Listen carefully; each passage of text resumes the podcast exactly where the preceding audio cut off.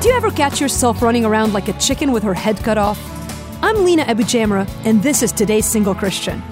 Are you trying to do it all on your own? Too much to do with too little time?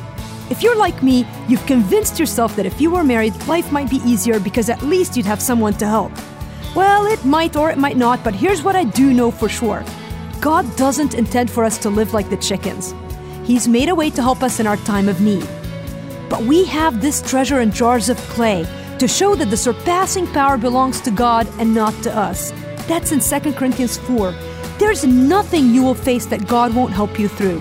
Every situation where you find yourself inadequate is an opportunity to find the all sufficiency of the surpassing power of God.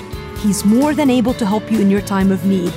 For more resources to help you thrive, check out todaysinglechristian.com.